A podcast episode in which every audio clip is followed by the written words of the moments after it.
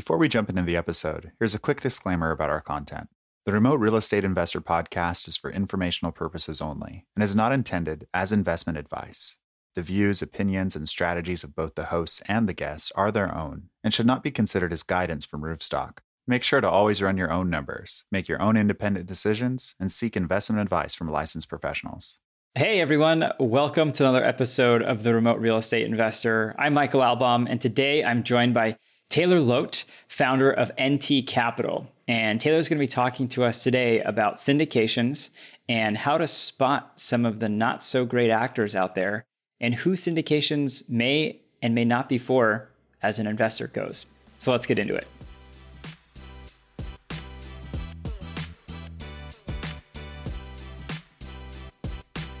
Taylor, what's going on, man? Thanks so much for coming on and hanging out with me today. I really appreciate you.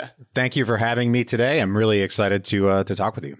No, likewise, likewise. So I know a little bit about your background and kind of what you're doing, but for those of our audience members that don't know who you are, give us the quick and dirty who you are, where do you come from, and what is it you're doing in real estate today? Sure, absolutely. I'm a real estate investor based in Richmond, Virginia. Decided to make the switch to real estate investing a number of years ago. I don't even honestly remember exactly when, but uh, had been investing in in Wall Street, you know, typical things for a few years. You know, at the time it was kind of hard to pick and and miss on Wall Street because I was yeah. right in the uh, wake of the Great Recession. But I just saw real estate as a, a better opportunity to create passive income, and then you know here we are. Awesome. And now today you've got a company, NT Capital. Talk to us a little bit about what it is that you all do. Sure, absolutely. So it's part of my real estate syndication investing. So basically, I help people passively invest in real estate syndications. Got the securities licenses and everything to do that and, and help sponsors raise capital in a compliant manner, of course, and um, you know help people, as I say on my podcast, escape the Wall Street casino and build wealth on Main Street by investing in real estate. Love it. And what is your podcast called for anyone that wants to go check it out? Sure. Thank you for the opportunity. It's the Passive Wealth Strategy Show, available every Monday, Tuesday, and Thursday. New episodes, interviews uh, just like this one. Right on. So it's a common debate that we have passive versus active real estate investing. So love for you to wear your your passive hat because you've done both, right? You've been on the active side and now you're on the passive side. So why why did you end up there? So that's an interesting question. So I'm a little bit in a in a hybrid state right now, to be honest with you. But you know, I think most people when they start real estate investing, honestly, myself, you know, included in this, our familiarity with real estate kind of is limited to flips, which we see on HGTV, and buying single family rentals and you know the one up the street and and rent it out. There's nothing inherently wrong with either one of those, but the reality is that both of those strategies take a lot more work than we really think they do from the outside. Now, if you buy a single family rental, you put it, use a property manager, you can turn that into passive income over time if you kind of do it the right way and buy at the right price and all those kinds of things. Flipping itself is a very active business. And after learning about both of those and most of the other real estate and investing strategies, uh, when I was kind of getting started, I just really gravitated toward commercial real estate, larger properties. Honestly, don't know what it is. Maybe it's aesthetic. Maybe I just uh, I like to to think big, just get really excited about big things. But when you're buying a, you want to buy a fifteen million dollar property, well, you know I don't want to say too much about myself here, but I don't have all the money for that down payment. I can't put all that money down, and I I never could. Right when I was just a guy out of college trying to figure out my way in real estate.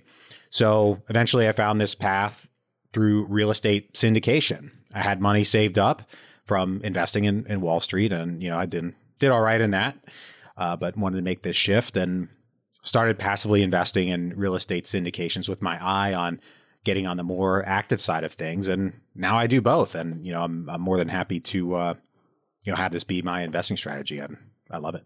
Love it. Well, give us some insights into who real estate syndication investing is for and who's maybe not a great candidate to be an investor in a syndication. Sure, absolutely. So, my mind first goes to, and this is most of my investors, are high earning, busy professionals who maybe have a family, they have a job that they work 40, 60 plus hours a week. make a lot of money and maybe have some leisure activities, just want to earn some passive income, but don't want to build their own real estate investing business on the side. Uh, they want to maybe, like I said, I say this a lot, I harp on this, get out of the Wall Street casino and, and invest in real estate, then that may be a good fit because if you're somebody who earns a couple hundred thousand dollars a year, then you have to, I think you should think about what your time is worth in terms of dollars per hour and where you can best allocate your time because time is our most finite resource. And I, I was kind of debated whether I was going to say this, but today we're recording today is my 33rd birthday. And I'm always thinking about the, the uh, shortness of life, I guess, if you will. And I think yeah. from your investing standpoint, you should think about that. We all only have 24 hours in the day. If you do really well in your career, then bear that in mind when you're considering an investing strategy that could kind of be another job, like like maybe flipping is often another job for folks. Uh, more active investors, again, you know, I love active investing. You need to be ready to put the work in. It's it's a lot of work to invest in real estate, find deals and do deals, especially today when interest rates are going up and prices are at all time highs, and we're seeing some uh, softening in the retail market in particular, which you know we have to kind of uh, we have to work with the the market that we're given and we find ourselves in. So, you know, if you're willing to put the work in, I say go for it. You know, there's absolutely nothing wrong with that. I like putting the work in on on my deals and everything. Uh, but really, just think about your time, how you want to spend your time, and and what your time is worth for you, both in terms of what you want it to be worth, but what also what it is actually worth. If you're working, what are you getting paid now? And think about that for your real estate investing.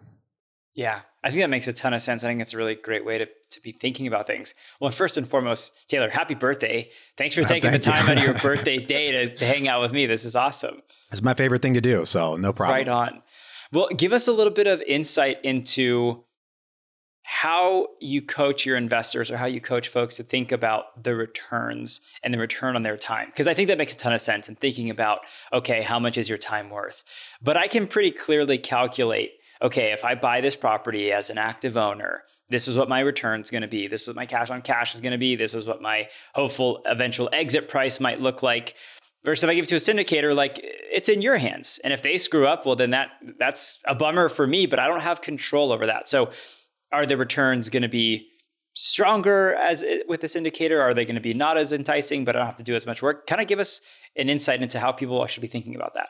Sure. Of course, I want to be careful what I say in these regards, and you know, every deal is different, and of course, you know, past results are not an indication of uh, you know future performance and all those kinds of things. You know, in my experience, both in an active real estate investment, if you're doing your own deals, or investing in a real estate syndication, either of those strategies can do very well, and either of one, either one of them can lose a lot of money. I think it's a it's a matter of weighing pros and cons, and to kind of get back to the question about if somebody's considering if passive versus active makes sense to them. If you're somebody you can't imagine giving control of your money or your investment over to a syndicator, no matter how experienced they are, maybe they have several thousand units under their belt and several billion dollars in assets under management, but still you can't get past it. Well, hey, that's a sign, you know, and that's your priority. That's your decision to make. It's your money, it's your financial future. Go for it. You know, I think the the spectrum when we're talking in a general sense about the returns that you can make, you know, it's it's a little tough to be specific about that. Either type of deal can make money, either type of deal can lose money. I think some of the other things to consider is if you're going and buying a, a single family up the street, getting the debt in your own name and those kinds of things, well, you're you're on the hook for the debt as the investor. And if you're willing to do that, hey, great, no problem. Most real estate syndications, however, which use debt, set it up and the lenders set it up so that the passive investors are not personally guaranteeing the debt. So their risk of loss is limited to their initial investment, their equity that they invested in the deal. So, yeah, your potential downside is your investment can absolutely go to zero. Of course, we always want to be cognizant of that and the risk in our investments. But if you're not on the hook for the debt, then hey, you're not on the hook for the debt. Now, somebody is on the hook for the debt, and that's what you want. One of many things you want to look into in a real estate syndication. Who's guaranteeing the debt? How are our interests aligned that, hey, we all want this deal to perform? And if it goes wrong, it's going to be worse for, say, the general partners who are guaranteeing the debt. Those are things we want to think about. But again, debt is a big factor in real estate investments. And it's one of the risks that, as a passive investor in a syndication, you can kind of take off the table for yourself, and the general partner or a key principal or somebody else will uh, guarantee the debt. That's a really interesting point that I want to come back to. But since you were describing the person that really can't give up control, I think that's me. In a lot of instances, I'm a recovering engineer, and so I like to engineer the crap out of things. But I'm just curious: have you come across people that like really want that high degree of control, but also invest in the stock market? That's an interesting question, and I think yes. I, I think we maybe we've been kind of trained or programmed, or maybe it's the way that media talks or something. But we think that when we're buying a portfolio of stocks, hey, I have the control because I get to hit the buy and sell button, which is true. You do get right. to do that, but there are many other factors that are outside of your control. And when I was really heavily investing in the stock market, I got I got my props here, my books. Uh, this is the first book I read about investing, The Intelligent Investor. It's incredibly thick. I only read it once. It looks like a dictionary. It's huge. It's a ginormous book, but you know, it kind of drove me toward index investing because I learned through this book, Benjamin Graham, and it's uh, Warren Buffett's strategy as well, that I, I can't pick stocks. And I honestly, I tried a couple times and I always lost out on it. I'm no good as a stock picker. But I think that having that buy and sell button really gives us the the feeling that we do have a lot of control. And and you do get that amount of control. You can buy and sell, but you can't control the fluctuations of the market. You can't control the positive or negative decisions that the executives might make or, you know, kind of anything along right, those lines. Right it always cracks me up when people talk about, yeah, I got so much control. And it's like, no, you don't. like, stop kidding yourself. All right, so let's talk about leverage for a minute because I think you bring up a really good point. And it's interesting to know that the general partner is usually going to be on the hook for for the leverage, for for the debt rather, and that it stops with the limited partner. But talk to me a little bit about how people think about debt to invest. So what I mean by that is if I want to go buy a $100,000 single family home, I can go bring 20 grand to the table and get an $80,000 mortgage. Now I control a $100,000 an asset and the appreciation I see is going to be on that $100,000 mm-hmm. number. Versus if I want to go to a syndication, can I go get a loan from that same bank and say, "Hey, I want to put $100,000 into the syndication?"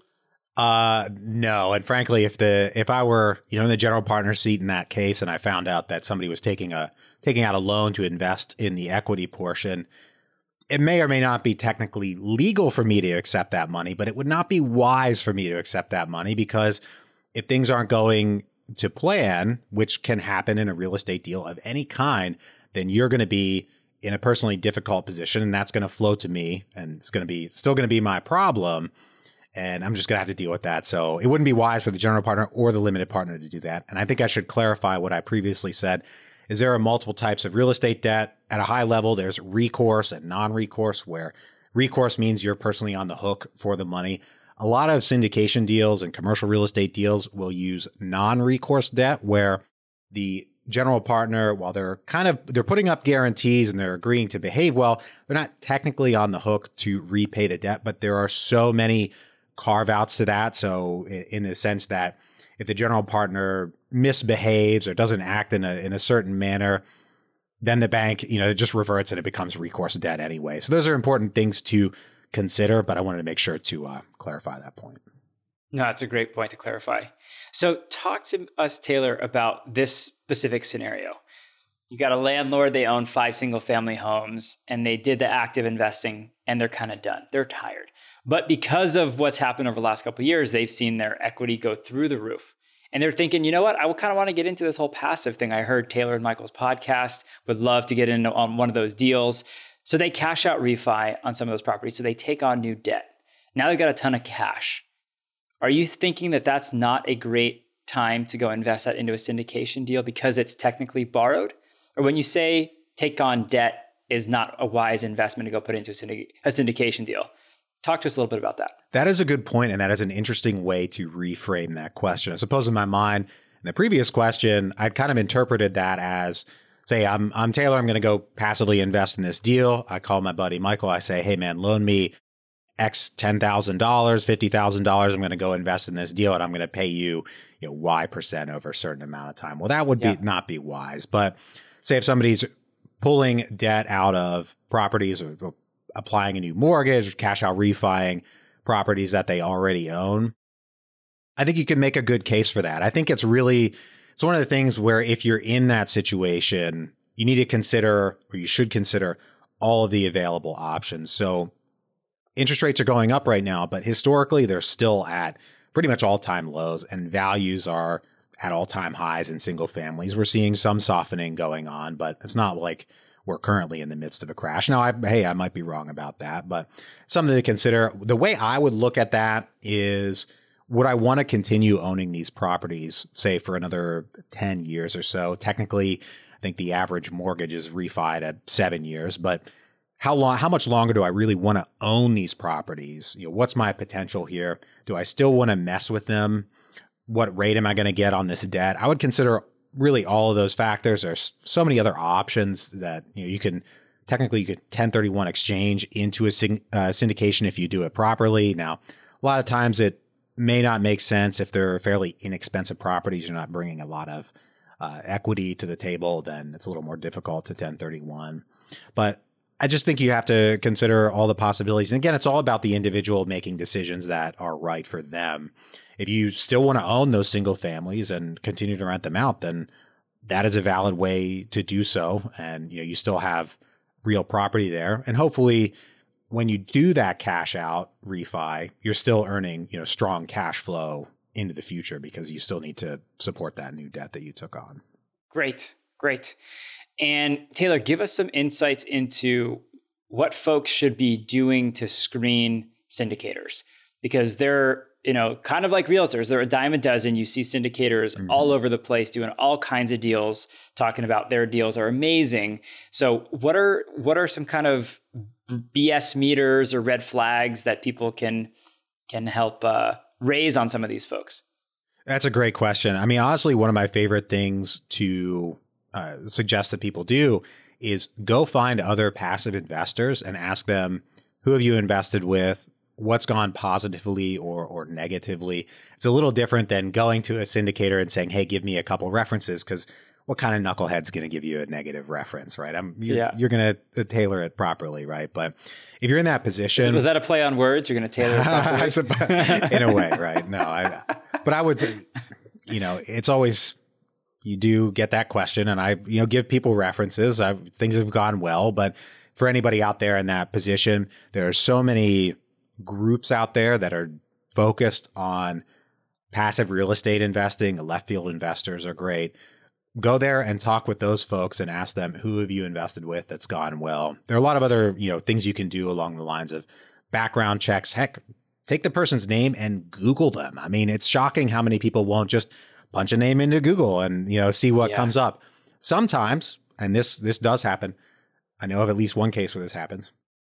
There uh, somebody out there who has a relatively common name. And if you Google them, somebody else's prior court case comes up. So if there's any point of clarification, there's no harm in asking.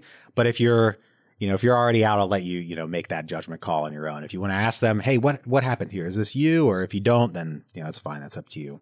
Um, yeah. Those are definitely things that that I would consider. I would dig into. There are also forums like Bigger Pockets you can go to. You can post, hey, has anybody here invested with so and so? you know, DM me and, and let's talk about it. Search on Bigger Pockets as well. There are many threads about positive and negative ex- experiences with syndicators. Now, there's always an important factor to bear in mind that past performance is not an indicator of future results. But I think learning about people, learning about experiences can help illuminate things like like scammers and, and fraudsters because like, those people are out there and you need to know how to look for them. Um, I think as you if you're new in real estate syndication and passive investing, really try not to feel FOMO. You can go out, mm. get on people's deal lists, and look at deals for a while. You don't need to invest in the first deal that you ever see come across your desk.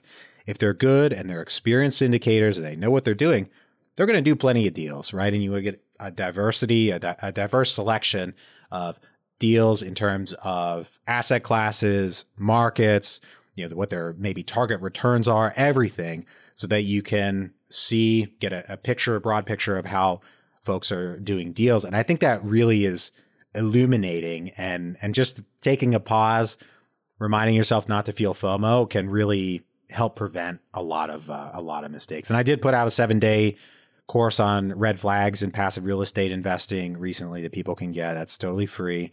Not everything that can go wrong in a real estate deal because that would be encyclopedia upon an encyclopedia of uh, right. of information. But there are high level things that if you spend enough years in this business, you'll see kind of recurring themes of things that go wrong in these types of deals. Okay, that makes a ton of sense, and those are all really great resources and and tips. Thanks for that.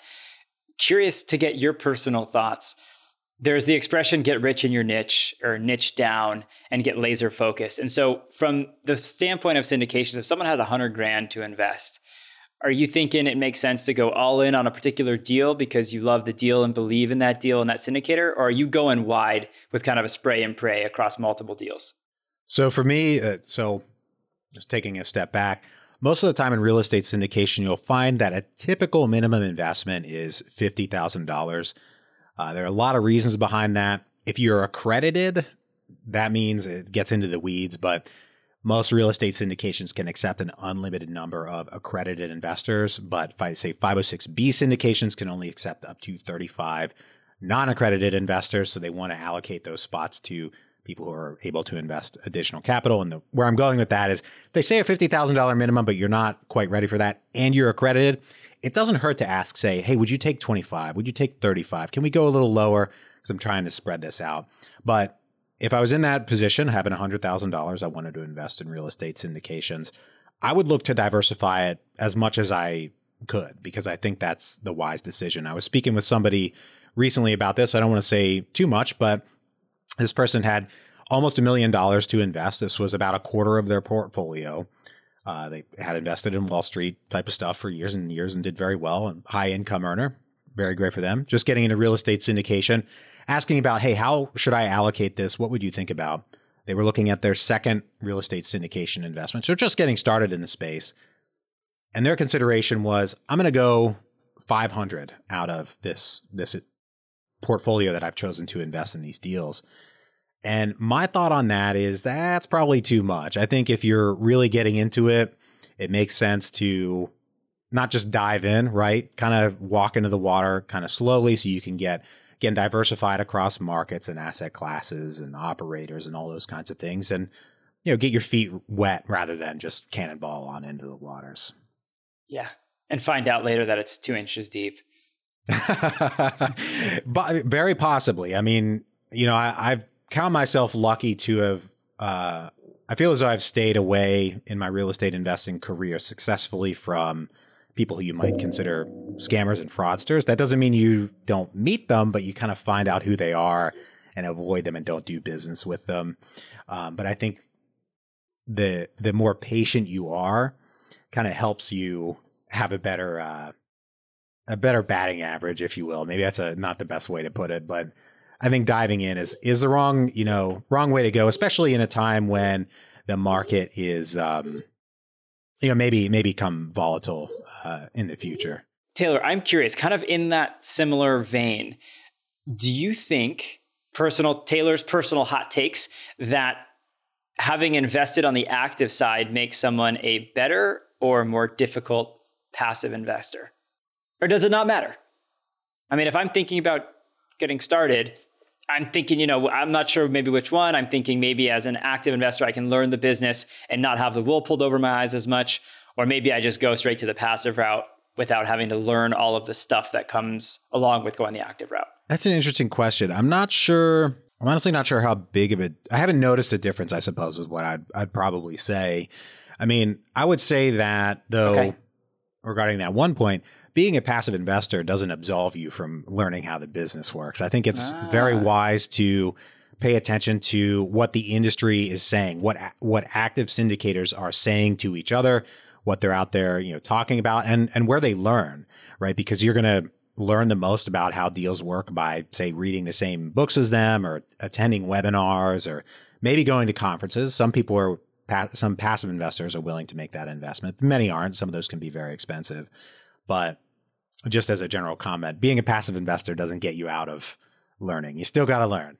Okay, no, I love that, I, and I, have always been preaching that that you got to learn the fundamentals from from the totally. get go because who knows, you might learn that real estate investing isn't a great place for you, and I think that's important to, to be cognizant of too. So, kind of again thinking similarly through that thought exercise, if we go back to our prior example of this, I'm the active owner, I own five single families looking to get involved in the passive side. And I'm looking at a pro forma from a syndicator. And all I know is a single family space, right? I've purchased homes, I've done renovations on homes, done capex, that sort of thing. And I see a line item, big apartment building, 15 million, like you mentioned, and their capex reserve is 250 a door. And I'm like, no freaking way. I've been in this business. 250 is not going to cut it, you know, it doesn't get you a stove. So, how much should I be kind of nitpicking the syndication of what I know to be true for my business versus how much of the syndication world is just so above my head and playing in a different echelon that I don't really need to be spending time picking things apart. So I think if you're in a situation where a number doesn't make sense to you, then uh, my opinion is you can either ask a question about it, you know, clarify, maybe run your own underwriting model if you're so bold. Not everybody wants to do that. But at a certain point, when the math doesn't make sense to you, the assumptions don't make sense to you, then just walk away and look for the next one. Because, you know, I I hate to sound like an old dog. I'm, I, you know, 33. I've been investing in this business for for a few years now, but uh, I've seen syndicators make math mistakes that le- made a pretty significant difference uh, in the deals, and sometimes those are identified early on. Sometimes they're a little, you know, higher profile, but if if a number like a capex budget per unit or something like that doesn't make sense to you, you can ask a question about it, but use your own logic. I mean, you're at the end of the day, you're going to bear the benefit or the cost of your decision more than anybody else. So, you know, ultimately, I think the at the individual investor level, kind of the buck stops with us, right? And and we should walk away if something like the math doesn't make sense. I've and I, to go to the math errors, I've seen them blow up in a higher profile manner that I, I don't want to get into. And I've caught them from other syndicators. And sometimes the ones I caught were not huge, but there was enough. Just seeing that is enough for me to say, okay, I'm I'm done because not comfortable. Where are the other problems? Where are the other mistakes? I'm not going to dig through this enough to find them. Right. But again, that's that feeling of FOMO, right? Really try not to feel it. And if you bear that in mind, I think that helps make fewer mistakes or, or kind of helps you when you find that the capex budget doesn't make sense. It'll help you say, no problem, moving on. Yep. So is it is it fair to say to folks listening, don't go invest into a syndication until you get a warm fuzzy? Potentially. I, I think this again gets to the individual investor level is that we all have different bars of warm and fuzzy. I'm at the point now where I get pretty warm and fuzzy with the deals that I invest in, and I don't invest in everything I see for sure. But I feel my opinion is that my warm and fuzzy is pretty well calibrated at this point and also pretty heavily data driven. If you're brand new, think about how is your warm and fuzzy calibrated correctly. Maybe it is, maybe it's not, but you know, I, I'm I'm not a pushy person in this regard. And I think on the individual investor level, if you're not ready, you're not ready, and, and that's okay. There's no harm in continuing to look at deals and quote sit on the sidelines. But as long as, in my mind, as long as you're looking at deals and you're evaluating them, then you're not quite sitting on the sidelines. You're still taking action and you'll most likely step up eventually, or you'll decide, hey, this isn't for me at all, and you won't do it. But in that sense, you know, consider whether your your warm and fuzzy is calibrated correctly. Maybe it's not. Maybe you're a little too cautious, or maybe you're actually being a little overly trusting, if you will. Maybe you're miscalibrated in the other direction. Yeah, I think that makes a ton of sense. Well, Taylor, man, this has been a, a super, super fun interview. Where can people learn more about you, reach out to you, invest alongside you if they're interested in doing so? Sure, absolutely. So we already mentioned my podcast, the Passive Wealth Strategy Show, available. You know, we're listening to us right now, I'm sure. Uh, my company, NT Capital, you can find out more at investwithtaylor.com. Or I mentioned the free seven day video course I put out on red flags in passive real estate investing. That's available at passiverealestatecourse.com. Awesome. Well, hey, man, thanks again for coming on. Really appreciate you taking the time, and I'm sure we'll chat soon. Thank you. I be well. Bye. Okay, everyone, that was our episode. A big thank you to Taylor for coming on. Really insightful. Again, I love some of those questions that you can ask syndicators to get an idea of whether or not it makes sense to invest alongside them or with them. As always, if you liked the show, or even if you didn't like the show, we'd love to still hear from you. Leave us a rating or a review wherever it is you get your podcasts, and we look forward to seeing you on the next one. Happy investing.